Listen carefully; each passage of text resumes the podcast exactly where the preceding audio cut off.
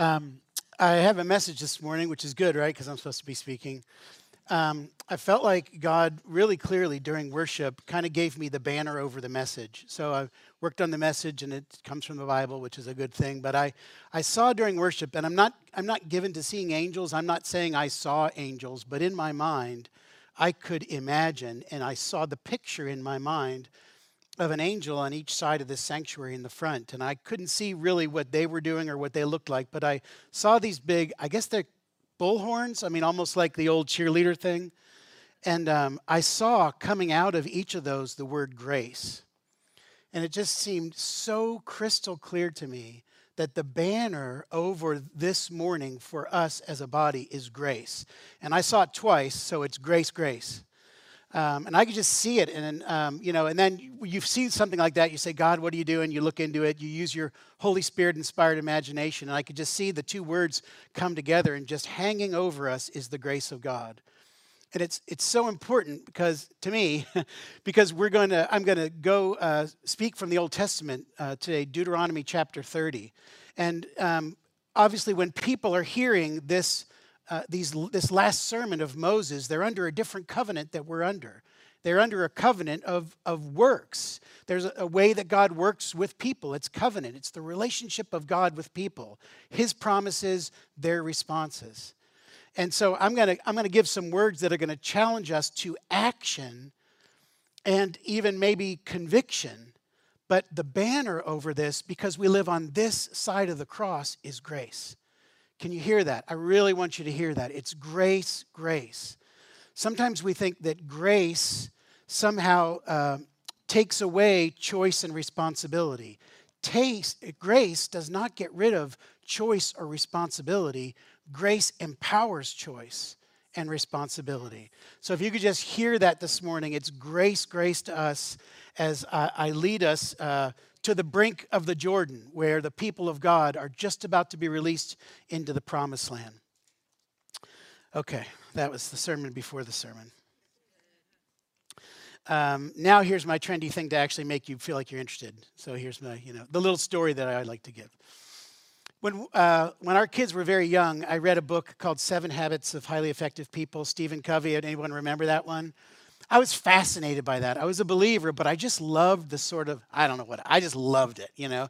Anything that's sevens and easy to remember, I'm all about, right?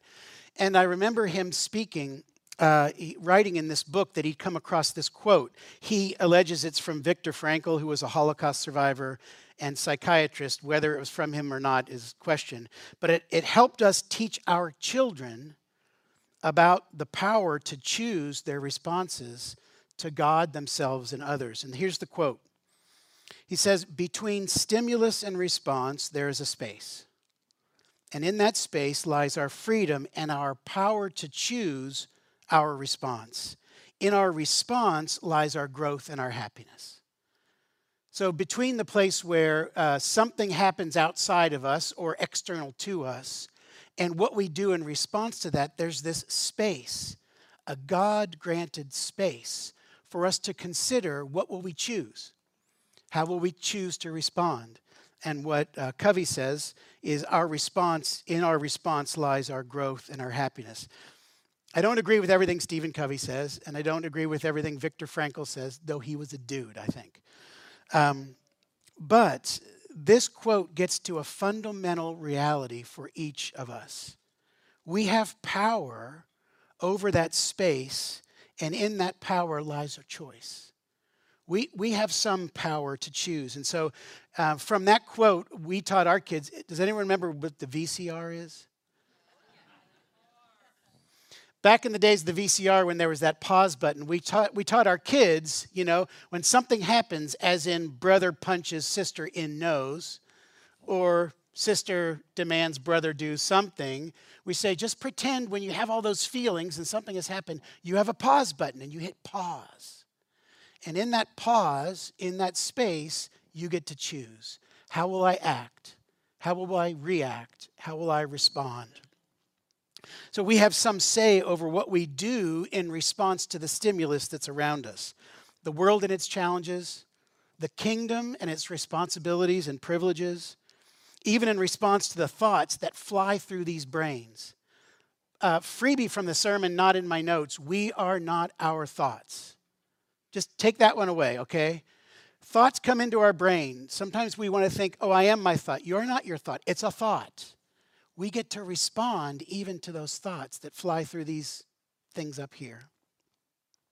So, life is choice. And my prayer today is that we would choose life. So let's turn to Deuteronomy chapter 30. We're going to begin in verse 15. A Little bit of context Deuteronomy 30, 15 to 20. Moses, as I said, is giving his kind of final sermon. He's led the people out of bondage, he's led them through the desert. God has led them through the desert with Moses at the helm. And he's giving his last message to them. Up until this point in Deuteronomy, Moses has been communicating to the, to the people of God hey, here's what all that God has done to bring you to this place. And here's how God wants to relate to you and invite you to relate to him. And so they're already in a covenant with God. And Moses here is saying, here's the covenant, be faithful to the covenant. God's issuing promises he's eliciting responses. Walk in faithfulness to the covenant, and blessing comes your way. Since Jesus has come, he's fulfilled the old covenant. That's a, a, few messages in and of itself, but trust me, since Jesus has come, perfect God, perfect man, walked through life perfectly, went to the cross, beat death by resurrection. He has fulfilled that old covenant. Jesus has done all the work. There's no work left for us to do to achieve relationship with God. It's all grace. It's all gift. But we get to cooperate with that grace. Living under grace doesn't mean that that principle of choice is gone or that death and, tr- and difficulty can't come from bad choices but it does mean that grace enables choice that follows God and leads to life. So, um, if you want to stand while I read the scripture this morning, and I just ask you open your heart that's enlightened by God's love and the grace of Jesus and the empowering presence of the Holy Spirit. This is the word of the Lord to us this morning from Deuteronomy chapter 30. See, I set before you today life and prosperity, death and destruction.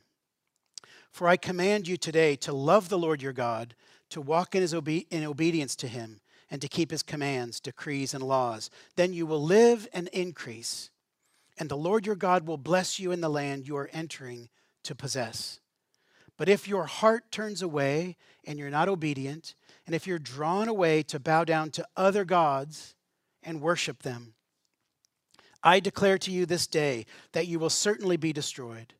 You will not live long in the land you are crossing the Jordan to enter and possess. This day I call the heavens and the earth as witnesses against you, that I have set before you life and death, blessings and curses. Now choose life, so that you and your children may live, and that you may love the Lord your God, listen to his voice, and hold fast to him. For the Lord is your life, and he will give you many years in the land he swore to give to your fathers, Abraham, Isaac, and Jacob. Amen. You can be seated. I'm just going to focus for these next uh, minutes really on God's invitation for us to choose life as we follow Jesus. And, and what does it look like for us to live out our destinies, even in the midst of uh, some broken pieces in us, and certainly in a broken and troubling world. I mean, I just have to recognize in the in the same week I hear about this tragic um, earthquake in, near Turkey and Syria, over 20,000 people killed, and horrible things happening there. And at the same time, this movement of God, this revival, this renewal down in, in uh, Wilmore, Kentucky at Asbury. And Think of all of your lives and the things that even this week you have seen uh, glory and destruction. To be clear, from Deuteronomy 30, this is not a prosperity gospel message. This message is not do good things and you'll get good, never make any mistakes and you'll be perfect and God will bless you and you'll get the car of your dreams and never get sick. And no, it's not that. It's also not humanism. It's not, well, let me just tell you it this way we are not the captains of our own fate. Praise God. we are not the captains of our own fate. We have a shepherd of our souls. His name is Jesus. And so, even walking in grace and obedience is all about surrender. It's all about saying to the one who made us, redeemed us, sustains us, I'm yours and you're mine, and I'll follow you. But I do want to talk about cooperating with God. And so I've just kind of stamped on this message, at least in my mind life is choice. Choose life. Life is made up of choices, life is choice out there, but our invitation is to choose life. The enemy of our souls, that's the bad guy, Satan, will do anything and everything to distract us from life. He'll do anything he can to veer us off the path of life, anything to tempt or dis- to distract us from life in abundance, which is Jesus. The job description of the enemy of our souls steal, kill, and destroy. Nobody wants to partner with that. If you wanted to partner with that, I doubt you would have, you would, uh, have come to the vineyard this morning. The job description of Jesus, he's got a couple of them too. Bring God's kingdom, do the Father's will, seek and save the lost, preach the good news to the poor, open blind eyes, heal the lame, care for the poor, free the prisoners, destroy the works of the devil. I love that one. And John 10:10, 10, 10, he says, Jesus said, I have come that you might have life and you might have it abundantly. That's the, the job description of Jesus, and personally, I want to partner with that one. You even see in this text in Deuteronomy 30, it's like um, God calls witnesses of creation. He says, I call, I call heaven and earth as witnesses. Like everything out there testifies of God's goodness. I'm so thrilled that Heather ended with that song, The Goodness of God. I mean, it's, it's such beautiful for the message this morning because he ch- and you know the one before too he chases us down so that he can give us the choice to choose him so he can bless us i mean god is the ultimate pursuing lover of his people. Lots of choices in the bible. Life is choice and we get to choose life. Genesis 2 and 3 i won't go through the whole thing. You may remember that whole garden of eden situation. God makes Adam and Eve, plants them in the garden. It's glorious for a minute. And then the enemy, the serpent comes. Remember, God plants at least two trees right in the middle of the garden. There's the, the, the, uh, the tree of the knowledge of good and evil and the tree of life. And God says to Adam, Now, you got all this stuff you can eat of any one, just this one. This tree of the knowledge of good and evil, don't eat of that one. And then there's a promise that comes with the command. Here's the promise of God because on the day that you eat of that, you will surely die. And, spoiler alert, they make a bad choice. And we pay for it. Every person after them pays for it with some form of death. The enemy comes, and here's the lie. He says to Eve, Hey, looks good, right? What's, what's the problem with that? God said, You'll die. Nah, you won't die. Underneath that lie, God doesn't really have your best in mind. He's trying to withhold. It looks good. Go for it. And all through the Old Testament, the people of God with choices Noah, Abraham and Sarah, Joseph, Moses, Rahab and the spies, Gideon, Deborah and all the prophets putting these choices in front of people Saul, David, Solomon, all the kings, the good ones and the bad ones, and all the people that God's called into relationship with Himself. Each had choices with consequences. But even in the Old Testament, isn't it beautiful? If you look for the thread of redemption, everyone had not just a choice with a consequence, but an invitation to redemption when the choice went bad. Well, when they made the wrong choice, When they screwed up, God was right there to say, Come back. The patience of God. Jesus had the choice, you know, to descend from heaven to take on humanity, to walk in obedience to the Father, to humble himself and become a servant and even walk to the cross willingly to the cross and let himself be shamed by our shame. And then rising from the dead just to say, I got this. And all that, the consequences of all that sin and even ours, taken on the cross so that we now have a path to redemption. We have choices now, big and small, every day. I want you to hear the good news this morning. We have the Holy Spirit within us, both to empower and enable us to cooperate with God by choosing life. We get to do it. It's part of our inheritance as believers. Is this little space between stimulus and response? We can choose life. We can choose truth. We can choose God.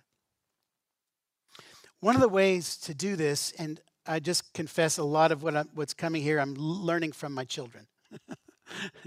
One of the ways we can do this, partner with God, is um, seeing the choice beneath the choice. Does that make sense?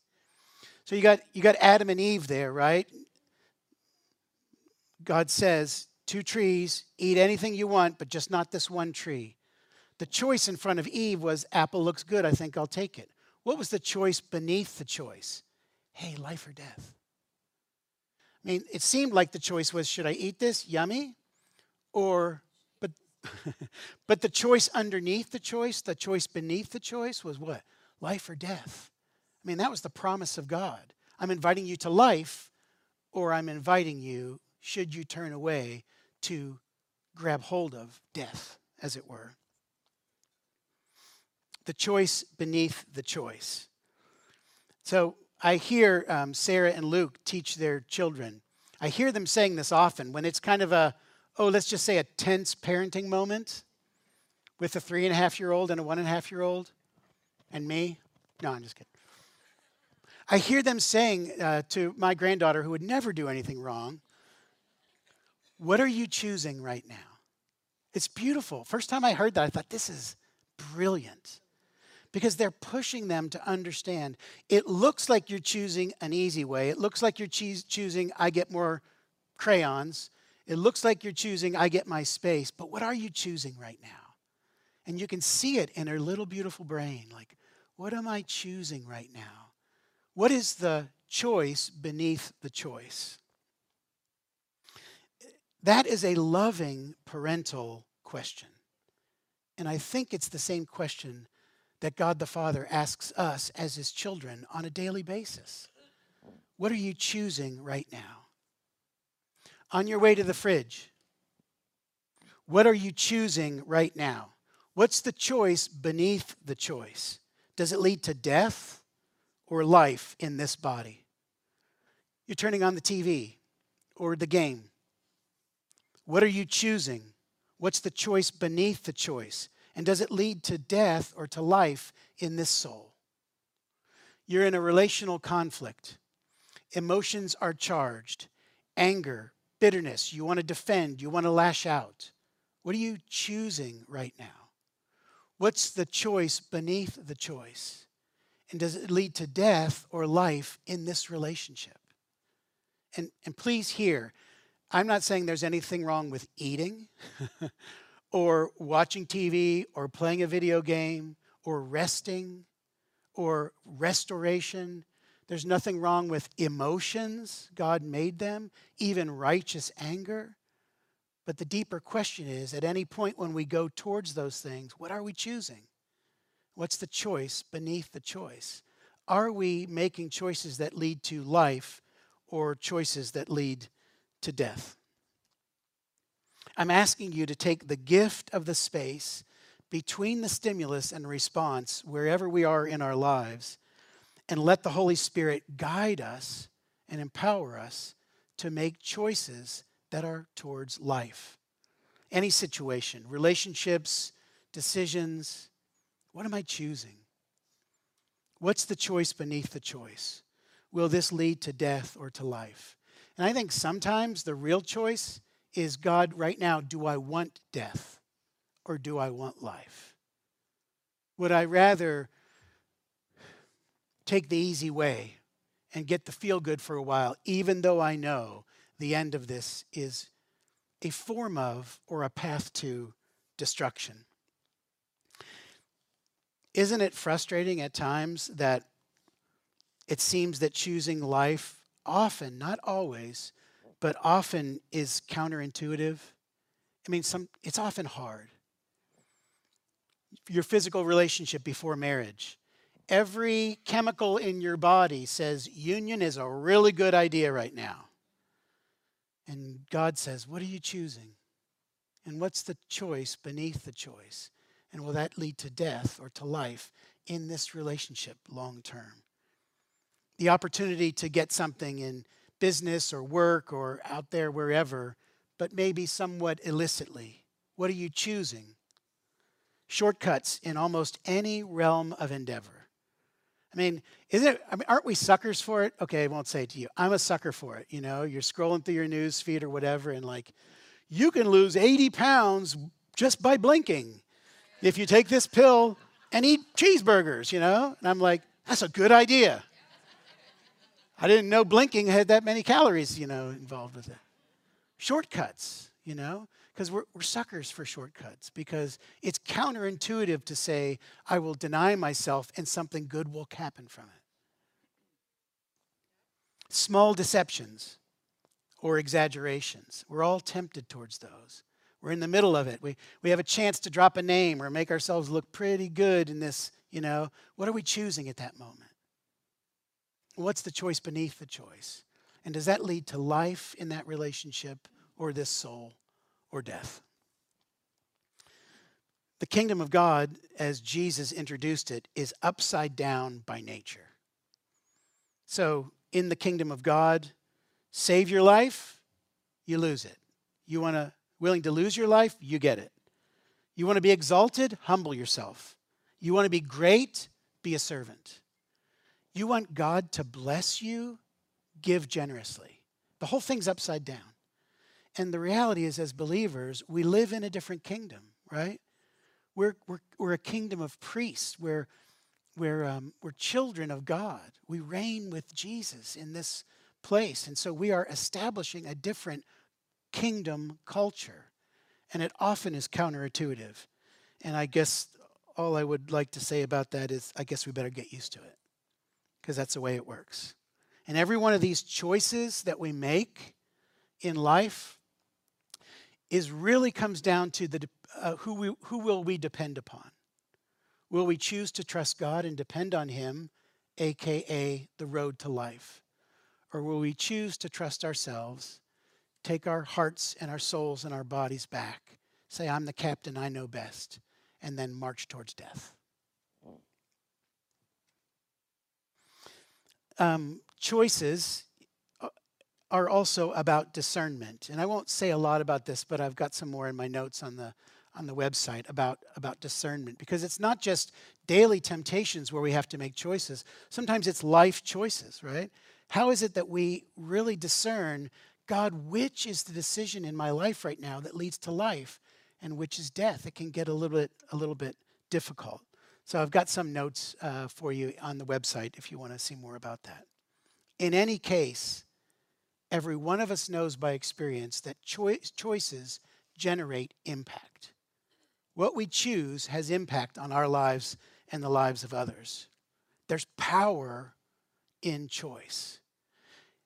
What's amazing is that God trusts us with that power. Isn't that amazing?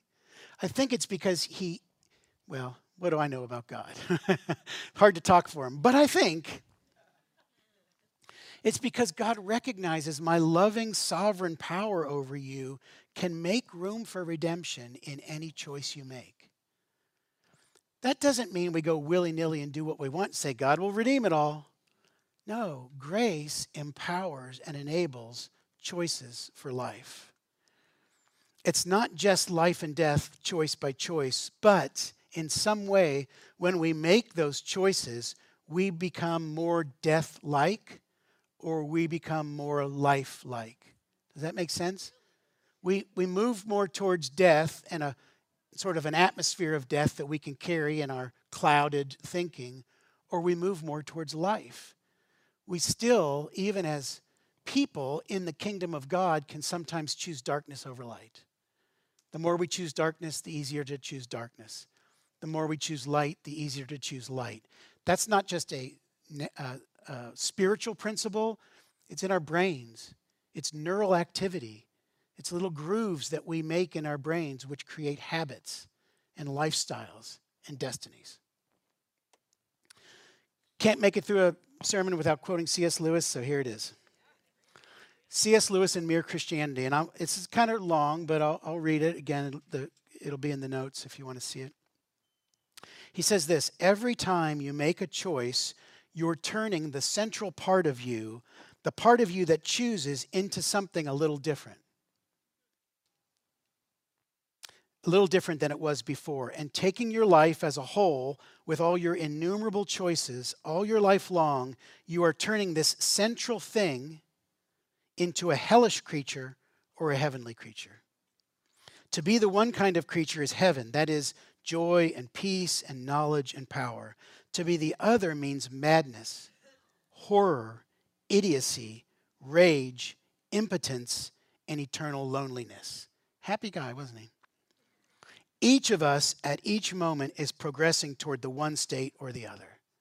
Now, I give that to you, and here's a little caveat that's bold, right? I mean, he's, he's a hard hitter. He's pushing us into the power of God with a statement like that. But look at the power of choice that God has given us and is even able, willing, and delighted to redeem our choices. I mean, I, I bet if we took time, we could have 150 testimonies here this morning of a way that God has redeemed a choice that was bad in the past. You look back and you think, man, what a bonehead. I would never say that to myself or you. But you look back and think, that was not a good decision. And then to watch God do the redeeming. Now, the logical question and the hard question is what if sitting here this morning or standing here today, we recognize that we have made, already made, a series of disastrous choices? And we feel like what we're living in right now is the consequence of our choices, and it feels like death. You feel like you've chosen death over and over and over again. What do you do? And I've said this morning life is choice, choose life. But what if you've chosen death repeatedly? I said life is choice, choose life, but life in the new covenant is also grace. That's why the banner over today's message is grace, grace. We live on this side of the cross. There is nothing in our lives unredeemable. Otherwise, Jesus is not Lord. Just let that sink for a while. I don't know how it all works out or when it'll happen, but there cannot be anything in our lives that is unredeemable. Otherwise, Jesus can't be Lord. Because the promise is Jesus is going to redeem all things. Now, that takes a mighty trust to allow God to do that and to let that seep into your soul, your spirit, your emotions, and walk in the reality of that. But I believe it's true. That by God's grace, if you're in that place of death today, you can choose life today. You can choose life now. You can take a tiny turn in your heart towards God. One of my, I mean, I just, you know, Heather didn't know what I was going to talk about, but she could not have picked a better set list than that picture of, of, of Jesus running after us, you know. And one of my favorite pictures of repentance, I can remember a, um, a, a, pastor in a, in a college ministry when I was so much younger, him saying that, you know, our life with God is we can be running full tilt away from God for 30 years and immediately upon our repentance and we turn around, He's right there. We never have to make our way back to God. If we were with Him and He in us, do we turn around and, you know, engage our shadow? No, it's a part of us. He's right there. As far as you may have run, in your mind, in your body, with your life, when we turn, the gift of repentance or realignment, immediately we, we turn and his face is full right there. And it's the picture of the prodigal son. It's the father not just waiting, but gathering up his robes and running towards the son. You know, and the son's like, I shouldn't be, I'm a lousy, no good, and I shouldn't even be called your son. And the, and the father says, oh, so lovingly, shut up. I love you. And I am so glad you're back. And here's your ring and your robe, and here's a big plate of meat. I just threw that last one in for the vegans.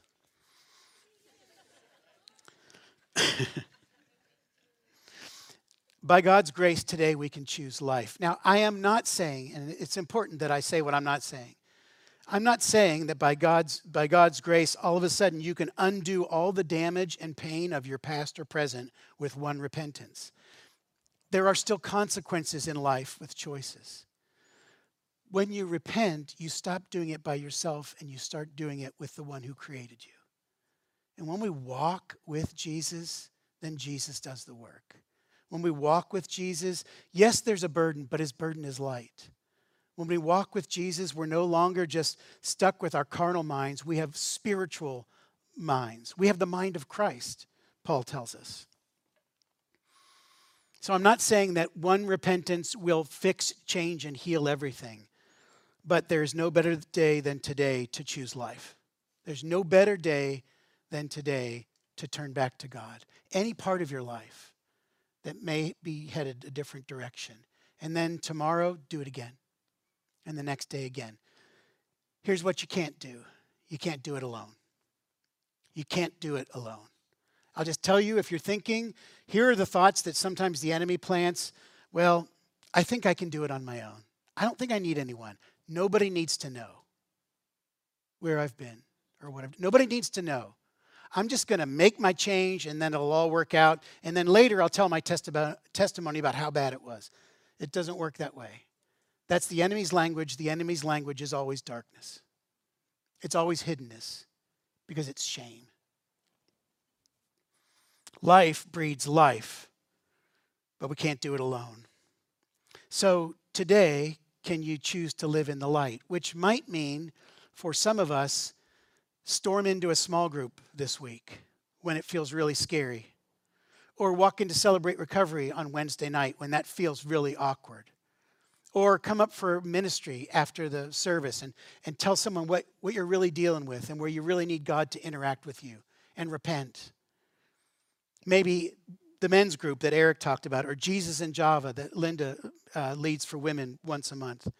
Or turning to someone that you walked in today with and just say, You need to know what's really happening in my life. I, I need your help. Confession, accountability, sozo, the healing rooms all those places where we can choose life with others that are choosing life. It is so much easier to choose life when you're when you know you have a mate to do it with. I don't mean just a I don't mean just a mate in the married sense. I mean a mate in the Irish sense. Hi mate or Australian or give up. I mean we need people. We need friendships. We got to do this together. I said that life breeds life, and that's true. I also know from personal experience that death breeds death. One choice towards death leads to another choice towards death or death like experience. And we can walk, even the people of God can walk lame in our hearts because we let that part of, you know, the deepest part of our being turn towards an idol, as Moses would say rather than towards the living God. And I tell you that the end of that road of choices for death is despair. So today we get to turn around. And fortunately, with Jesus, even death can be redeemed. Death is not final for him. That's what makes our message of the gospel the good news. Finally, I'll just end with this the phrase I've not yet talked about in the passage that I read about two hours ago. Deuteronomy 30, 19, and 20. Here's the invitation. Now choose life so that you and your children may live and that you may love the Lord your God, listen to his voice, and hold fast to him. And here's the phrase For the Lord is your life. In this kind of choice uh, um, intensive passage, we can forget the promise. The Lord is your life. If you've said, said yes to a loving and a saving relationship with Jesus, then the Lord is your life. And His Holy Spirit inspires you, literally puts His breath and His will within you. So you're empowered to choose life because the Lord is your life. Your appetite is not your life. Your work is not your life. Your relationships, good and challenging, are not your life. Your net worth is not your life. Your heritage, your ethnicity, your culture, your background, they are not your life. Your sin is not your life. Your addiction is not your life. Your accomplishments are not your life. The Lord is your life. So when we choose life, we choose God. And when we choose God, we choose life. I wonder what it is that He's inviting you to choose today. Maybe through worship or the scripture or time of quiet or when you came up and knelt or during this message or communion, you realize there's an invitation and there's Jesus lovingly inviting you choose life today because I want to be your life. Let's pray. If I could have the ministry team come forward, that would be really great. God, we, uh, I just submit all those words to you. I ask, Holy Spirit, you, the same Spirit that inspired these words, the one who promised that you would give us a new heart and incline us to obey you, that would circumcise our hearts, that would cleanse us and renew us. You who gave us the invitation and the power by the Holy Spirit to choose life, enable us this morning. Holy Spirit, bring your loving conviction. We say no to the condemnation of the enemy. Any way that would lead us back to shame. And Lord, we look up to you this morning and we look to the light and we say, Jesus, we want to choose life today. We want to choose you today. We thank you that you have chosen us.